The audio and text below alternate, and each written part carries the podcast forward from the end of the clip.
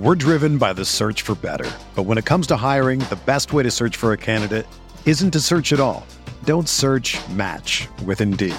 Indeed is your matching and hiring platform with over 350 million global monthly visitors, according to Indeed data, and a matching engine that helps you find quality candidates fast. Ditch the busy work. Use Indeed for scheduling, screening, and messaging so you can connect with candidates faster. Leveraging over 140 million qualifications and preferences every day, Indeed's matching engine is constantly learning from your preferences, so the more you use Indeed, the better it gets. Join more than 3.5 million businesses worldwide that use Indeed to hire great talent fast. And listeners of this show will get a $75 sponsored job credit to get your jobs more visibility at Indeed.com slash BlueWire. Just go to Indeed.com slash BlueWire right now and support our show by saying that you heard about Indeed on this podcast. That's Indeed.com slash BlueWire. Terms and conditions apply. Need to hire? You need Indeed. This podcast episode is brought to you by Coors Light. These days, everything is go, go, go. It's nonstop hustle all the time. Work, friends, family expect you to be on 24 7. Well, sometimes you just need to reach for a Coors Light because it's made to chill. Coors Light is cold lagered, cold filtered, and cold packaged. It's as crisp and refreshing as the Colorado Rockies. It is literally made to chill. Coors Light is the one I choose when I need to unwind. So when you want to hit reset, reach for the beer that's made to chill. Get Coors Light in the new look delivered straight to your door with Drizzly or Instacart. Celebrate responsibly. Coors Brewing Company, Golden, Colorado. The Gap Factory Labor Day sale is happening now. Hurry in for the best deals of the season 40 to 75% off everything. Plus doorbusters August 30th through September 2nd only. Tees from $4.99, logo styles from $16.99, and jeans from $19.99. Shop in store today at Gap Factory or at gapfactory.com. Hello, everybody, and welcome to another edition of the Dynasty Tradecast with myself, Nathan Powell. And today I am joined by my good friend, Dan Sainio. Dan, how's it going tonight? It's going. There's uh, there's a lot of screaming in my house. Uh, some would probably call the police if they heard some of the blood curdles uh, coming through here. But you know, we're we're gonna do our best to hopefully not uh, destroy everyone's earbuds, which I mean is probably just the normal at this point, having to listen to me week in and week out as it is. So um, we'll we'll just try to keep the high pitched ones out of here. And tonight we are lucky to be joined by a uh, a recurring guest on the Dynasty Tradecast. We are joined by Brian Malone. Brian, uh, you uh, contribute a number of places, uh, and you also do some stuff just on like Google Sheets, basically. Uh, Brian, uh, how's it going tonight? It's going pretty well. Yep, uh, just enjoying the free agency. This seems to be the best one that I can remember, even though much of it is trade based. Yeah, we have had a wild. The Gap Factory Labor Day sale is happening now. Hurry in for the best deals of the season 40 to 75% off everything. Plus doorbusters August 30th through September 2nd only. Tees from $4.99, logo styles from $16.99, and jeans from $19.99. Shop in store today at Gap Factory or at gapfactory.com. Wild seven days or eight days since we last released a trade cast. So we're going to kind of cover the, the two major things and then get into some of the minor free agency stuff. Uh, just so people know, we are recording this on Tuesday night. It'll be released on Wednesday night. So uh, if something crazy happens between now and then, we just didn't get to it. Uh, so we're going to start us off with last Friday. We had the trade of Antonio Brown to the Bills, which was then nixed hours later. Uh, either inaccurate reporting or Antonio Brown said, I'm not going to the Bills, and then they reversed it. And then a couple days later, Antonio Brown traded to Jon Gruden and the Raiders. Dan, what were your initial thoughts on the Antonio Brown trade? Well, I gotta be honest with you. I fully believed that they they had an agreement to go to the Bills. You know, verbal, obviously, and he's like, absolutely not. I am not going there. That is not about to happen. Uh, so I think to the Raiders is obviously a for me a pretty big downgrade for AB just from an offensive slash quarterback standpoint. Uh, I think the biggest benefactor is going to be Derek Carr, who still isn't great, but it will help him. Obviously, anytime you can bring in one of, if not the best wide receiver ever, um, that should bode pretty well for you. Uh, and yes, Antonio is still going to be an absolute target hog. Uh, I can't imagine them them not taking full advantage of whatever years he has remaining and just throwing it to him as many times as possible. So, so from a volume perspective, he should still be probably just fine.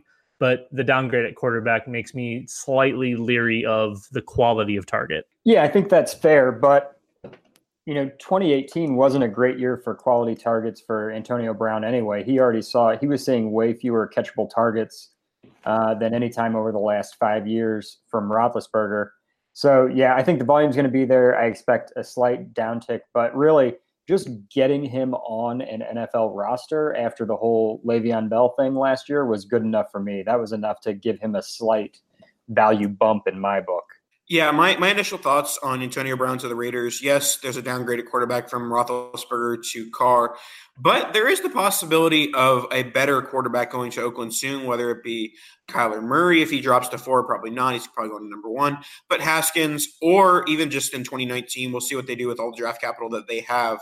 But the, my main thing with Antonio Brown is that the volume to like as far as percentage of the offense is going to increase. So with the Steelers, he had to share with James Conner, Juju Smith Schuster, and James Washington as he developed. With Oakland, he's sharing with absolutely nobody. They have Jalen Richard and Seth Roberts. And that's it. Like, certainly they're going to add something between now and, and September, but basically any points coming out of the Raiders offense right now are going to be directed towards Antonio Brown. So, I mean, I think that he's still a top five option in the short term. And I think that he's, you know, worth a mid I'm second in startups. Uh, Dan, where, where would you be taking uh, Antonio Brown in startups today? I think mid second's about right. I don't think you can pull him pull him down any further. Just just based on volume, honestly, it's it's still going to be there. Um, it's as as negative as I want to shed the light on this. I, I don't think you really can because of the volume. I think I think mid second is is probably yeah, it's probably right in between his floor and his ceiling. I don't think you can take him in the first just because of the quality youth that's that's there now.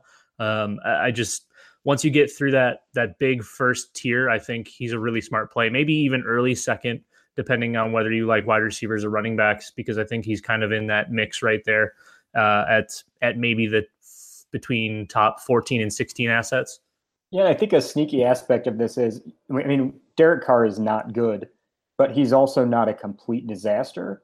And I don't know how much longer Ben is going to last in the league. So, you know, part of my concern about Antonio Brown then and now Juju Smith Smith Schuster is if if they get saddled with just a complete disaster, you know, Brock Osweiler or lever quarterback, uh, that's a problem. And Derek Carr, I think, can support uh, fantasy wide receiver one.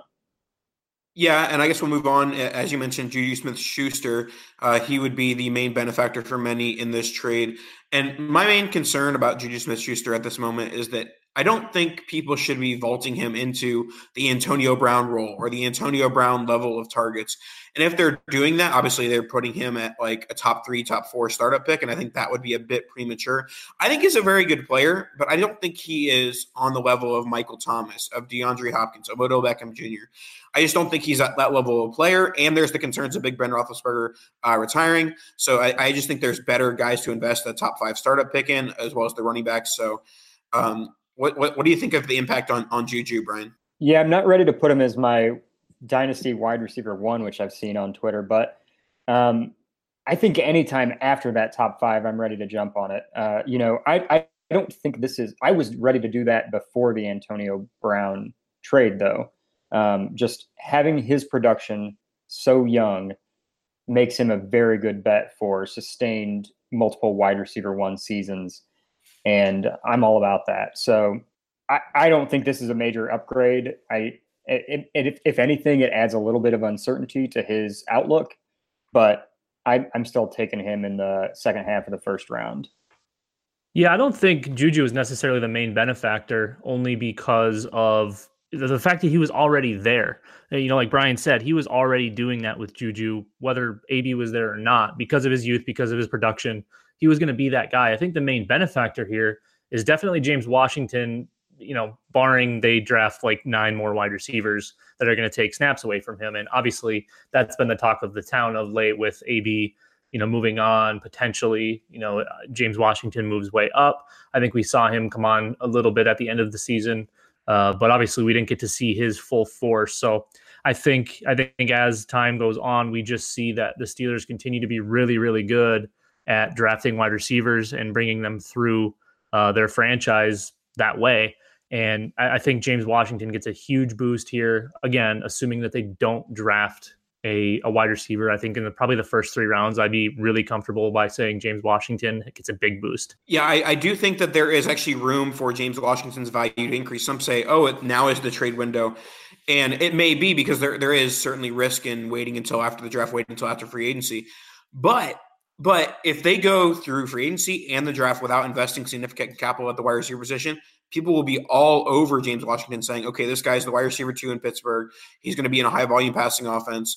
And so, yes, his value has increased post AB trade, but I think it'll increase even more if and when they don't invest in the wide receiver position in free agency in the draft. Yeah, have you guys seen any deals? Seems like there isn't as much hype around James Washington as I would have expected. Uh, maybe it's because everyone saw the AB trade coming and it's been a foregone conclusion. It's already priced in. But is he fetching what? Is he fetching a late first right now? No, I mean, I I think that his performance slash lack of uh, production in year one has pushed him to the early second at the max, even with the positive uptick with the AB news. I I, I don't imagine seeing a first traded for Washington right now. Yeah, I think it depends on on the owner in the league. I think if if it was the guy that drafted him that really loved him and maybe snatched him up a little bit earlier in that later portion of the first round, kind of where he was going, I don't think those guys are moving off for anything less than like a mid-ish first, like maybe 108. Um, but then the guys that maybe just fell into him at 202 or 204 in some drafts where other people just kind of went ahead and like, well, James Washington fell in my lap. I guess I'll take him. Those are probably the guys you might be able to swap a second for James Washington right now. Uh, but I honestly, even though Nathan, I, I think, I think second is probably where a lot of people have him or had him. I honestly think he's worth every bit of a of a mid to late first, just just from the potential alone. Uh, once you get beyond those top six or seven picks in this class, I think you can absolutely make a case for James Washington. Yeah, I, when I mentioned the 201, maybe 112 as a you know ceiling type move, I, I was talking more as a buyer than as a seller. As sure. a seller, I would not move him without uh, getting a first and returning, probably even one in the top eight. All right, let's move on to the news that came out pretty much like an hour before we started recording. Uh, fun fact: we almost recorded this podcast yesterday, and we couldn't, and so we are benefiting from that. We are getting the Odell Beckham Jr. news. Uh, Odell Beckham Jr. traded to the Cleveland Browns for a first, a third, and Jabril Peppers. Uh, so, Brian, what was your immediate reaction to Odell Beckham to the Browns? Yeah, so my first reaction is I think it's you know a slight uptick for Beckham, but he's already you know he's already there he he solidifies himself. He's a less risky top five dynasty pick now than he was before. Uh, but I, am not actually moving him up value wise, just because he's locked in with his quarterback now. He's not saddled with Eli Manning or whatever disaster is going to come after that. So he's in good shape. Jarvis Landry is a really tricky one, and I've been trying to figure that out because I was pretty high on Jarvis Landry this offseason for the first time ever. And of course, now it's looking like it's going to bite me in the ass because I, you know, great. He's going to have a little bit less coverage, but losing those targets, I think, is going to be a problem for him. Yeah, I think I think the big thing for Landry is is yes, we we remove some some volume from it, but I think it it gets him more comfortable moving back inside a little bit more rather than not necessarily being forced to play outside, but I think having Odell on the outside, it makes it a little bit easier for the Browns to move him inside where I think he's probably most capable and you know, honestly, that's probably where he's going to produce the best. Yes, he can play outside, in my opinion. Uh, I just don't think I don't think that they would be smart to use him in that way with Odell already out there, and then you can throw one of the other speedsters out on the other side um, and really work that middle because now you have now you have the tight end and the slot receiver to really do it. Plus, you have a backfield that's absolutely insane. So all of that underneath stuff is, I mean, you're going to have all of the options in the world. Plus, you might be able to take those shots down the field with OBJ uh, and whether it's Callaway or Higgins or whoever else, it sounds like they may be bail that that Perriman may be bailed on his deal to uh, to get out of there once OBJ signed. So I think I think it's it's gonna it's gonna help all those involved. But honestly, the big thing for me here is Baker up to two at at quarterback. Uh, I think you could make a case for him at one, but no one's to surpass Mahomes at least until we see it. Uh, Baker, Baker, I think you can lock in. I think there were some people that had him still outside their top six or seven for some reason. Uh, I think I think this absolutely locks him into top two for the foreseeable future, unless he gets hurt or they just decide to disband the Cleveland Browns. Yeah, I, am along with you guys. I, I, do think that this that uh, Baker Mayfield is the go, the big winner. Everyone thinks Baker Mayfield's the big winner here, um, but honestly, from a you know acquisition standpoint, a, a, buying standpoint, this move is terrible for anyone who was ever planning on buying Baker Mayfield this offseason and hadn't yet, because his price is now ridiculous. And one quarterback in Superflex doesn't matter what the format is, you're going to be paying too much if you're going to try to acquire uh, Baker Mayfield outside of maybe a startup. I mean, I'm fine taking him 102 in a in a superflex startup right now. But the one that I think is still a reasonable acquisition to make that is a winner from this trade, it's Evan Engram. I, I think that obviously we saw what his like true breakout came in his rookie season, and that was with Odell Beckham with the torn ACL. So we kind of knew that Evan Engram's ceiling was always capped by having you know a true number one wide receiver uh, on the team. Now you have Sterling Shepard, who, who honestly could be an NFL wide receiver one, but not one that's going to dominate targets like an Odell Beckham. So you put in Evan Ingram there, and I think that he returns to his rookie form more so than his sophomore form. And so, yeah, t- targets for Evan Engram. And yes, he has an uptick in value, but I think he's more worth his uptick than Baker is. Really wise choice of words there, not attacking Sterling Shepard on this here podcast because I would have lost it. I'm just kidding. uh, I think honestly, the the the one that I was thinking about as I was being screamed at by an 11 month old, uh, I think I might consider moving off of a lot of my Saquon Barkley shares within the within the calendar year. Uh, I, I think they are a going to run him into the Earth's crust, and b he's going to be playing against 47 people in the box. And as great as Saquon Barkley is, he's going to have absolutely no chance. So I think right now his value is probably its highest because he's 101 locked in every league, no matter what. So I think if you can break him down into a wide receiver one and potentially an RB one, because that's kind of what you need to get to move off of him. If you can find somebody that has the depth to do that, I'm pulling the trigger on that 99 times out of 100. Yeah, so Engram, I think Engram and, and Njoku just kind of flip flop for me. Um, both both young with some production, um, and I I don't see how Njoku Njoku and Landry, one of them is going to get drowned out there, and maybe both. But so uh, Ingram Engram flip flops, and he's going to jump into that. I think that top five tight ends before the end of the offseason. And then flipping to Barkley, man, I'd have to think about that one. He's obviously going to keep getting a ton of receptions, so it's tough to it's tough to pivot away from him too quickly. But I do see where you're going. I mean, the team could be a disaster. He could be in for you know a David Johnson 2018 type season where he's still catching passes, but there's just nowhere to run, and you're not going to score a lot of touchdowns in that offense. But if it's Rosen or if it's a Haskins or basically if it's Rosen or a 20 19 rookie quarterback, I do think there's an uptick in Barkley's value from there. People saying, okay, we have some sort of bright future with a young quarterback. Now, if we don't get a 2019 rookie quarterback and we don't get a Rosen, then it's like, oh, you know, when are the Giants ever going to actually invest in the quarterback position? And then you got people saying tank for Tua, da, da, da, da. But basically, the hope as a Barkley owner would be to get a young quarterback, whether it be Rosen or a 2019 rookie quarterback ASAP. I think the problem with uh, the rookie, um, the rookie quarterback thing, because they did just get leapfrogged, eh, or they're getting leapfrogged, and they're going to have to move into two to get Haskins or Kyler, if for some reason he doesn't go Cardinals. And now what? You go Metcalf at six and Drew Lock or Daniel Jones at seventeen. That's, I mean, now you're just you might as well just keep Eli until he's actually in a coffin somewhere.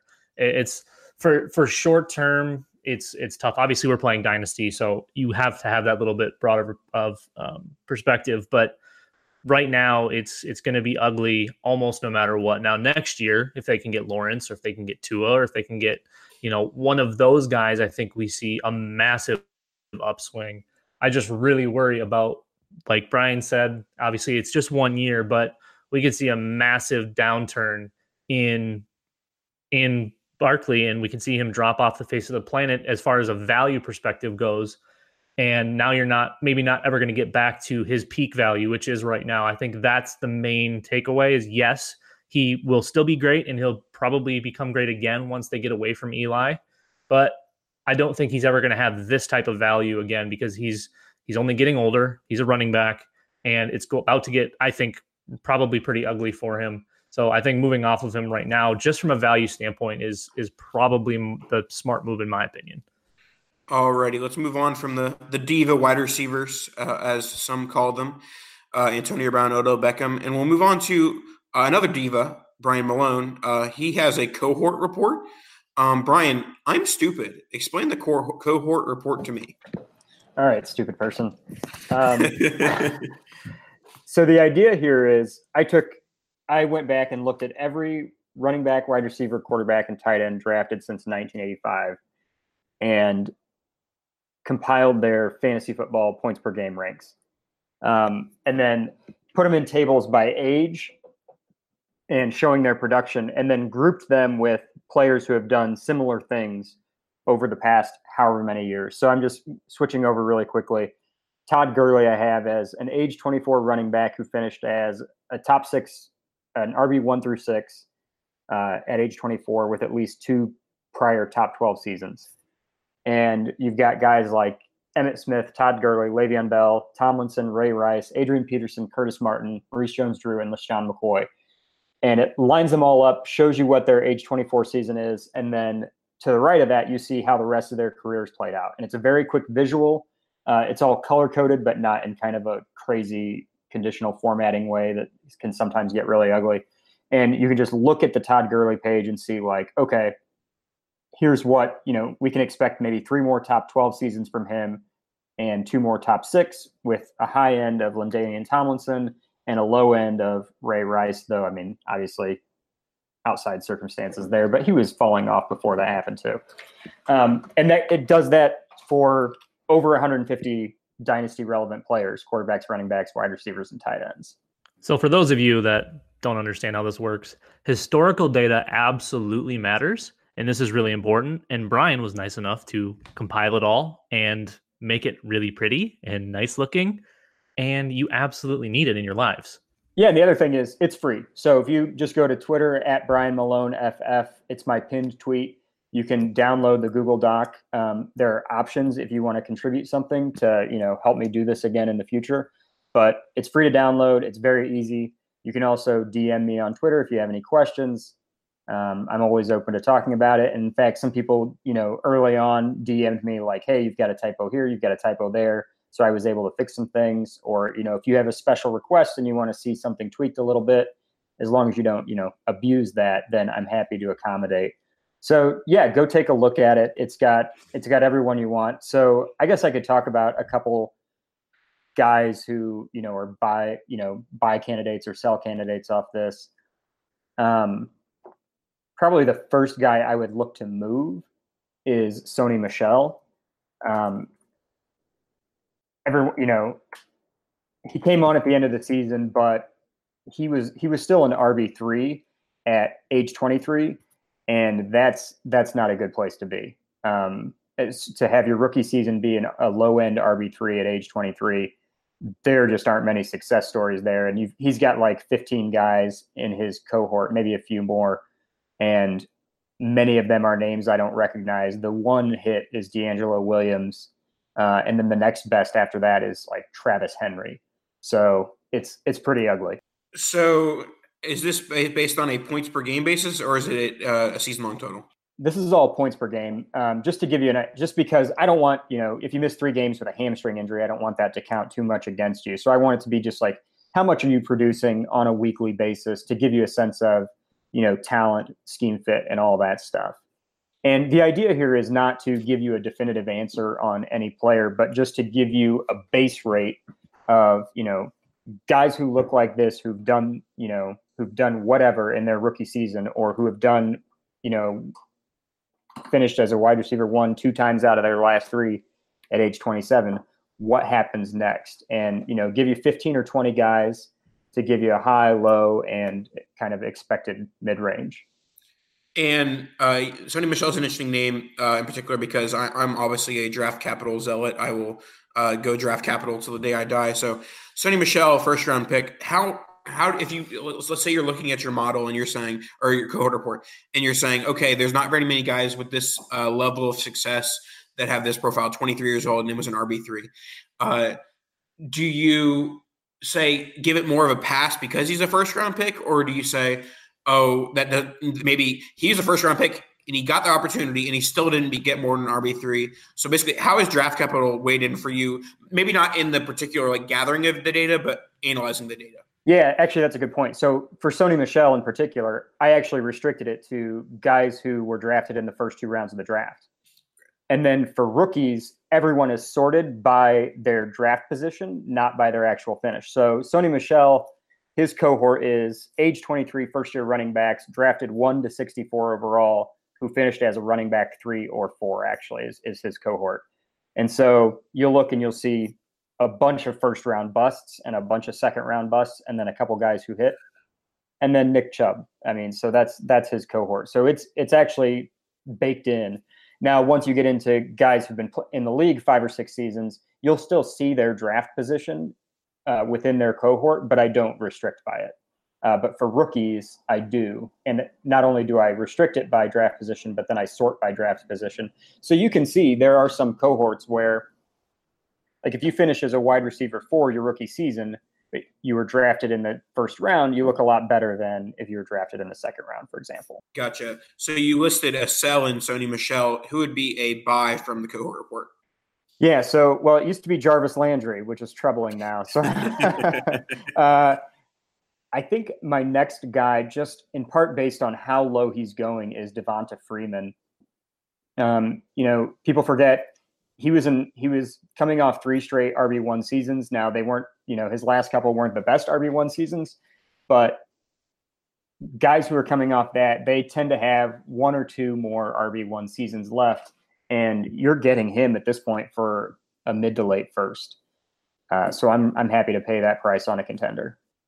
Yeah, I actually had a tweet uh, not too long after the season uh, in regards to Sony Michel and other running backs who saw 200 plus carries uh, this this season, and I kind of I kind of aligned it all by attempt, by points per game finish, and uh, um, um, passes caught. And the guys that really stood out to me in that in that grouping were guys like Jordan Howard and Derrick Henry and Sony Michel. So you know I, am fully fully in agreement with with Brian with, here. I think I think Sony's price tag right now has him in full sell mode. I think I think his ceiling is that of an RB two, uh, especially with where he's at and unlikely to catch passes in that offense.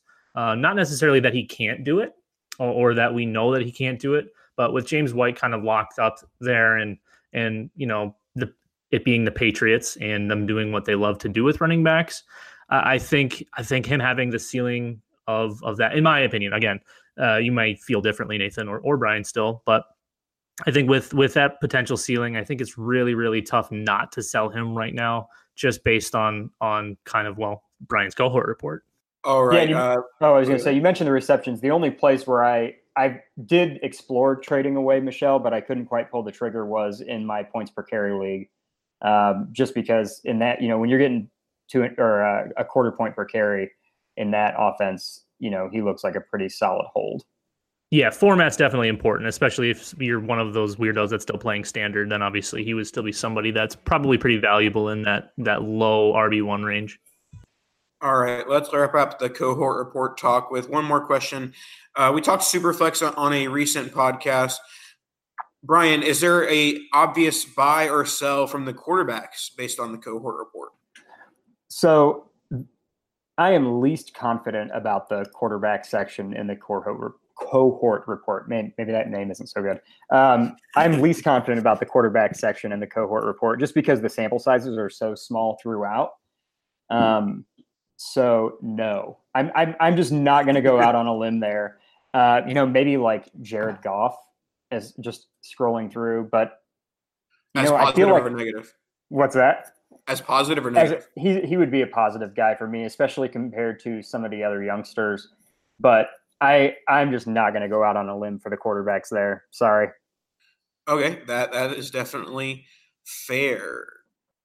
Alrighty, we're going to transition to the second half of the show, and we're going to talk the remainder of the free agency slash trade news going on in the NFL this week. Once again, if Le'Veon Bell signed with the Ravens in the last uh, four hours since you listened to this podcast, uh, it didn't happen while we were recording. So, anyways, let's start off with another non-trade. So, with two trades and then another non-trade, it was almost a free agency deal, but ended up being a trade.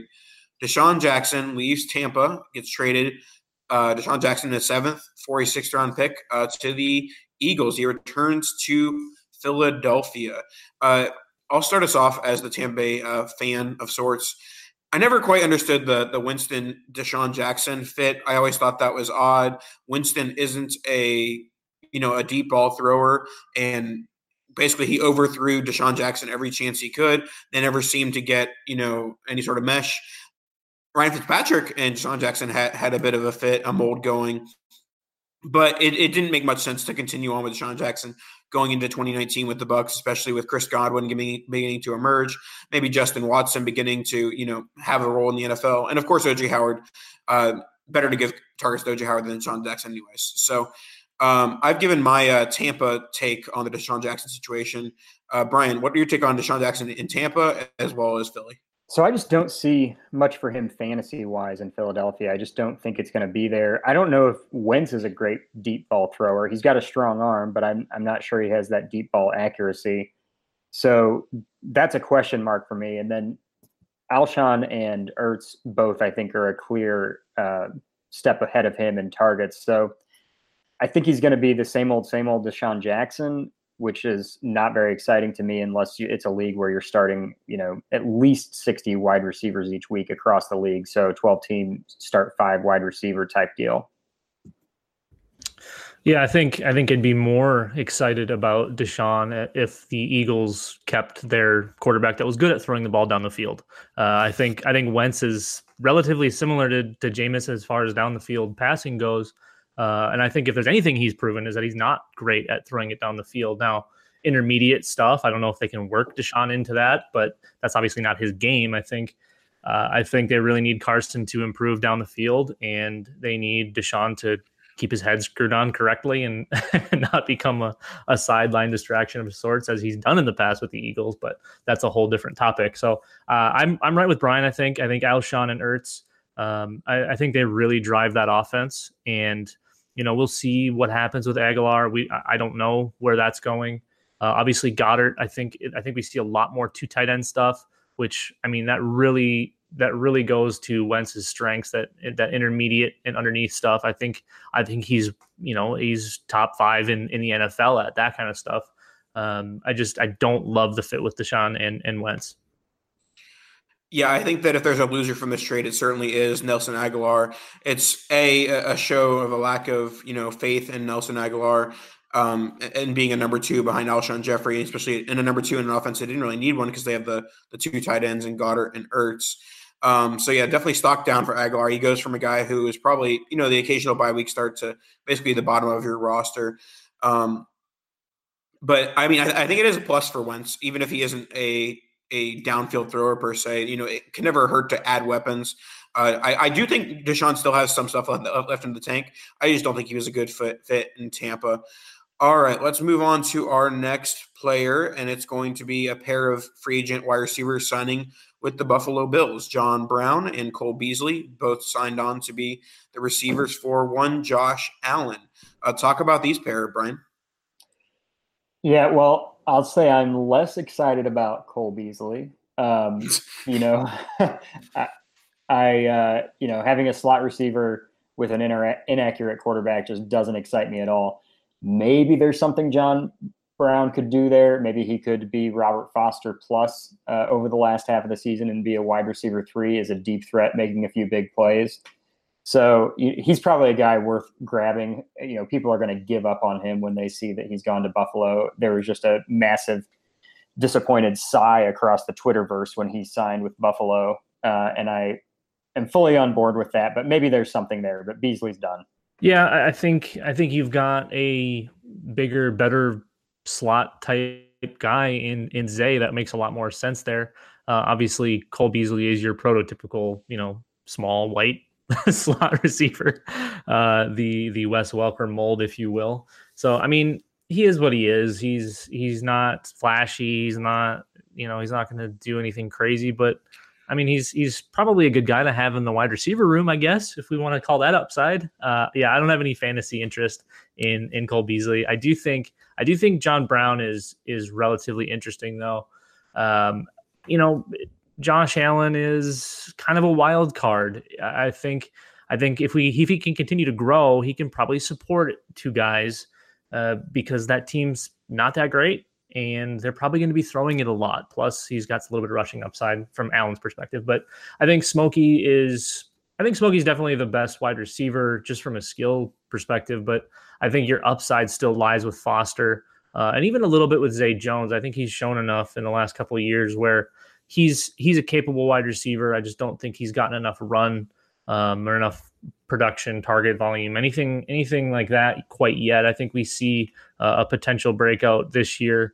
Uh, but again, it's all going to be on the shoulders of Josh Allen. If he can, if he can take strides and become a better actual quarterback rather than Uncle Rico throwing footballs over mountains, uh, that that'll be really important to all of the parties involved for for the wide receivers.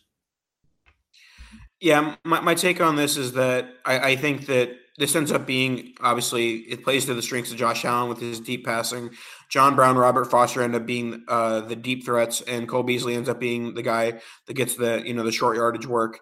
And so I think the guy that loses out here is Zay Jones. Not that not that he's a guy who really had dynasty value in the first place, but I think that he's he's pretty much done. I don't think that he gets uh, targets and, and, receptions over Cole Beasley. So yeah, I mean I, I like the signing for Brown, but at, at the same time both John Brown and uh, Robert Foster are purely best ball assets. I don't, outside of you know maybe starting sixty to seventy wide receivers in your league, uh, I don't want to be starting um, either of those two. I will check you on your your Josh Allen strength with the deep ball. Being able to throw the football really far does well, no, not no. equal okay. being good at. yes, that, that, but he he has uses it. Whether he uses it well is a different story. Right. But the fact that he has the big arm means he uses it. Well, yeah, yeah. No, I, am I'm, I'm not I'm not arguing that point. He's he's uh he's again he's got to grow. He's got to get better, especially down the field because he was pretty abysmal uh, down the field last year. So I, it's all gonna yeah, it all rides on Josh Allen's shoulders. But I, I still think Smokey Brown's pretty intriguing. All right, let's move on to our next uh, player. It is Nicholas Foles of the now Jacksonville Jaguars signs a four year, 80 something million dollar deal, if I'm remembering correctly. Uh, so, yeah, uh, this is one of those deals that I haven't seen a single person say, oh, that was a good deal for the Jaguars. Um, so, Brian, I'm going to force you. You need to say something nice about the Nick Foles signing. Uh, uh, no. I mean, I guess we, you know, we haven't seen the numbers yet, so maybe it's not a massive long-term commitment. He's probably, you know, they're probably made a two-year commitment to this guy and see what he can do. But I, you know, he's he's gotten his run, and he is an adequate. He he's probably a top 32 NFL quarterback. Um, there you go. That's a compliment right there. Yeah, top 32. Yeah, he, he is a he is a NFL starting quarterback, and and appropriately so. Uh, but I don't think he does anything for any of the pass catchers there. He's Blake Bortles without the rushing upside as you know as a fantasy quarterback himself. So he's a quarterback three for me. Um, I just can't get excited about it. I think his biggest benefactor is the fact that he's not Blake Bortles. Honestly, I think I think for me, I, I, don't think he's too far off of that QB three area. I think I think he's got a ceiling of like a low end QB two, but they would have to you know surround him with a lot of talent and with no cap space. That's kind of hard to do. Uh, I I don't think it does a whole lot for Dede Westbrook. I think he's a good enough wide receiver in his own respect where the difference between Blake Bortles and Nick Foles won't really be all that noticeable. It's just going to come down to volume for him. Uh, I still think they're going to commit to trying to run the football as much as humanly possible, whether it's six games of Leonard Fournette or his ceiling of twelve. Uh, it's yeah, it's it's going to be a weird offense. I I can't I, I can't fathom why they decided to pay him that much money. There's no way anyone was bidding against him for anywhere near that amount. So that's that's probably the most concerning for me is that the Jaguars decided to spend that much money with no competition. Yeah, and j- just that overall, I am a DJ Chark enthusiast, uh, as he was a second round pick last year. But my any sort of optimism for Dede Westbrook, for DJ Chark, uh, for Keelan Cole, no one has any optimism for Keelan Cole, just so you guys know. But it's all gone. I, I think that you know this team is in a hole long term, and like usually you can spin zone it and say, oh, well, there's going to be garbage time points, or oh, this team's so bad, there's going to be lots of passing volume. I don't think we could even count on that as far as you know a dependable asset for any of these wide receivers. It's rare that you don't get a single fantasy relevant wide receiver on an offense, but I think that might be the case with the Nick Foles Jaguars uh, offense. Next, we'll move on to Jamison Crowder, who signed a deal with the New York Jets uh, a team that was devoid of wide receiver talent uh, in Sam Darnold's rookie year. They just basically had Robbie Anderson and a bunch of CFLers. And so Jamison Crowder join, joins the team. Uh, Dan, I, I, think you're a Crowder guy. What, what, are your thoughts on him to the Jets? I, I was a Crowder guy. Uh, he he spent his his too long with the Washington football team names, and uh, kind of I, have lost interest. I still think he's a he's a pretty darn good wide receiver. And um, first and foremost, rest in peace, Quincy Enunwa. That was fun while it lasted. Uh, goodbye, slot potential. However, Jamison Crowder moving back in, I think he's got some real upside, uh, especially again if one of these young quarterbacks continues to develop in Sam Darnold. If if he continues to do well, obviously the slot receivers are are you know they can kind of turn into um, the quarterback's binky, if you will, Obviously, you still have Robbie Anderson on the outside. We'll see if they add other talent through the draft uh, or maybe still some through free agency. But I think Crowder's a big ad. I think I think he's a very capable wide receiver that that brings something that maybe the Jets haven't had, and that's an actual skilled wide receiver that's good at a lot of things, but maybe just slightly undersized and and works really well in the slot. So I think I think he gets good amount of volume depending on what the Jets plan on doing. Um, obviously, I'm not going to boost him way up into you know crazy like wide receiver two or wide receiver three status, but I think he does potentially have some wide receiver three upside. It's all going to come from from volume though. Like eh, that, I mean, that's obviously what we're driven by. So uh, if we start to see the volume, I think he's good enough where where we can we can starting to to put him back in that conversation that he once was. Yeah, and my take on Crowder is that uh, he's he's good for for Darnold. You know, they, they, he had lack of talent at the wide receiver position. He's not the type of guy that like elevates the quarterback position, but at least he's good enough to you know get your first downs. And so I'm glad that Darnold has something at the wide receiver position now. Uh, Brian, uh, what are your thoughts on you know impact on Darnold and of course impact on uh, um, Crowder himself? Yeah, I think uh, this was kind of a best case scenario for Crowder. Going to Gase, you know, I don't know how much we think that Landry's role in Miami was system driven, but to the extent it was, this is a good fit for him. And going to a team this devoid of wide receiver talent is that can only be a positive for you with a with a competent quarterback. So you know he's going to be the PPR guy. Anderson's going to be the whatever standard scoring wide receiver, maybe touchdown upside, DeSean Jackson type, and uh, you know maybe he's a he's a flex option for you. All right, let's move on to our final pair of players. It's going to be two guys that have signed with the Saints. It's Teddy Bridgewater, who was traded from the Jets to the Saints uh, this past off or right before the season started, and there's Latavius Murray, who went from the Vikings to the Saints. Uh, Dan, what are your thoughts on these two? Is there a, a buy sell opportunity for either of them? Uh, I think buying Teddy in, in superflex leagues for for pennies on the dollar is a good move. Uh, I think they're trying to groom him to replace Drew whenever he decides to retire. Obviously, they wouldn't keep bringing him back or make that move to go get him if they didn't feel that he was at least capable. And I think being able to be in that quarterback room with Drew Brees for a few years is really, really important. Um, you know, obviously, him not being on the field is a little bit tough, but if you're rebuilding or doing something like that in a Superflex league, Teddy's really, really cheap, and he's a nice stash to have. And I think I think he is a capable quarterback. I think he can do well, especially with a a good offensive mind behind him. I think that makes a, a lot of sense in, in, like I said, in a rebuild or something like that. And Latavius Murray, I think, is, I mean, the lateral move from Mark Ingram at the very, very least. I think Latavius can do just about everything that Ingram could do. Um, it's still I don't see how this hurts uh, Kamara in any way. I think I think that offense is still built to to house two running backs, uh, one that's a little bit more PPR driven and one that's uh, a little bit more standard scoring type driven. I think Latavius still has a real a real um, a hold on some some red zone touchdowns. I think I think that's his real upside. Is I mean he's like he's like if LeGarrette Blunt was good. Let's go with that. I I just I don't see a lot of downside. He's cheap and he's moving into an, an absolutely awesome offense.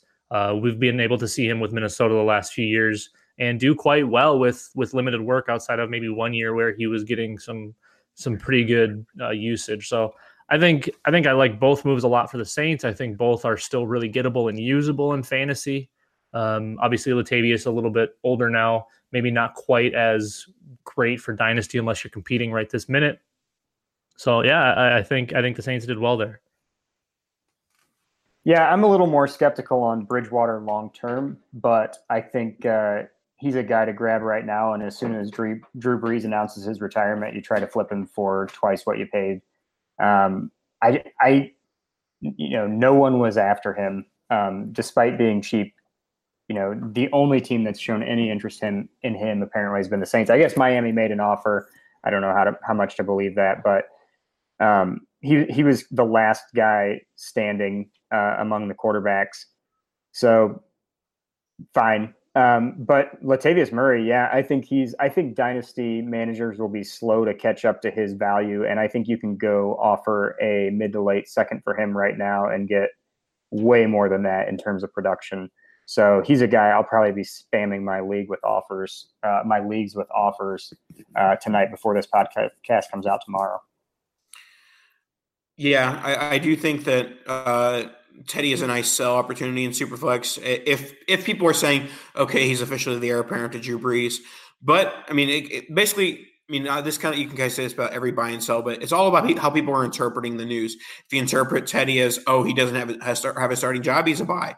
If you interpret it as he's the heir apparent to Drew Brees, he's a sell. So, um, alrighty, that'll wrap us up. We went over uh, the two big trades: Odell Beckham Jr. Antonio Brown. Went over the cohort report, and we went over some of the the uh, offseason news thus far. Uh, hopefully, not too much comes out before before this comes out. Uh, Dan, uh, thanks for uh, coming on your own podcast. I thank you last week, and I thank you again. And um, Brian, uh, pimp uh, whatever you need to pimp. Yep. So you can um, you can find me on Dynasty Command Center most of the time, and then just go to my Twitter handle Brian Malone FF, and you can find the cohort report there. Alrighty, yeah, Dynasty Command Center, a lot of fun going on there. I've to a few of the podcasts, uh, the Dynasty Command Center podcast. Is that what that's called with uh, Curtis Patrick and uh, Travis May, and you know basically your whole crew rotates through that. Uh, Ryan McDowell as well, frequent guest of the podcast. Alrighty, uh, Dan, wrap us up. You can say kadoosh or whatever you want. Kadoosh. Here we go. The Gap Factory Labor Day sale is happening now. Hurry in for the best deals of the season 40 to 75% off everything. Plus doorbusters August 30th through September 2nd only. Tees from $4.99, logo styles from $16.99, and jeans from $19.99. Shop in store today at Gap Factory or at gapfactory.com. They call you the Grill Master. You've seared the thickest porterhouse in the butcher shop. And as you lift that first forkful to your mouth, you savor the moment get amazing offers during the Mercedes Benz summer event, like the 2019 C Class sedan and GLC SUV. The perfect recipes of driving performance. Plus, you can enjoy six months of Sirius XM All Access included. The Mercedes Benz summer event, now serving limited time offers on a select lineup of vehicles. Offers end September 3rd. Mercedes Benz, the best or nothing. Nobody builds 5G like Verizon builds 5G because we're the engineers who built the most reliable network in America and the more you do with 5G, the more building it right matters. The more your network matters. The more Verizon engineers going the extra mile matters. It's us pushing us. It's Verizon versus Verizon. 5G built right from America's most reliable network. Most reliable based on rankings from RootMetrics second half 2020 U.S. report of three mobile networks. Results may vary. Award is not an endorsement. Whether you're a world class athlete or a podcaster like me, we all understand the importance of mental and physical well being and proper recovery for top notch performance. That's why I'm excited that Unifyd Healing is sponsoring podcasts on the Blue Wire Network. Unifyd Healing is a new and super innovative global network of wellness centers powered by Energy Enhancement System, or EE System. If you haven't heard of the EE System yet, then you'll want to listen up. This technology promotes wellness, deep relaxation, purification, and rejuvenation. Wherever you are across the globe, access to a center is easy and affordable. Interested in experiencing the EE System technology for yourself? Go to unifydhealing.com slash bluewire to learn more and find a center near you. That's unified, U-N-I-F-Y-D, healing.com slash bluewire. No material or testimonials on the Unifyd Healing website are intended to be viewed as medical advice or a substitute for professional medical advice, diagnosis, or treatment. Always seek the advice of your physician or other qualified healthcare provider with any questions you may have regarding a medical condition or treatment and before undertaking a new healthcare regimen, including EE system.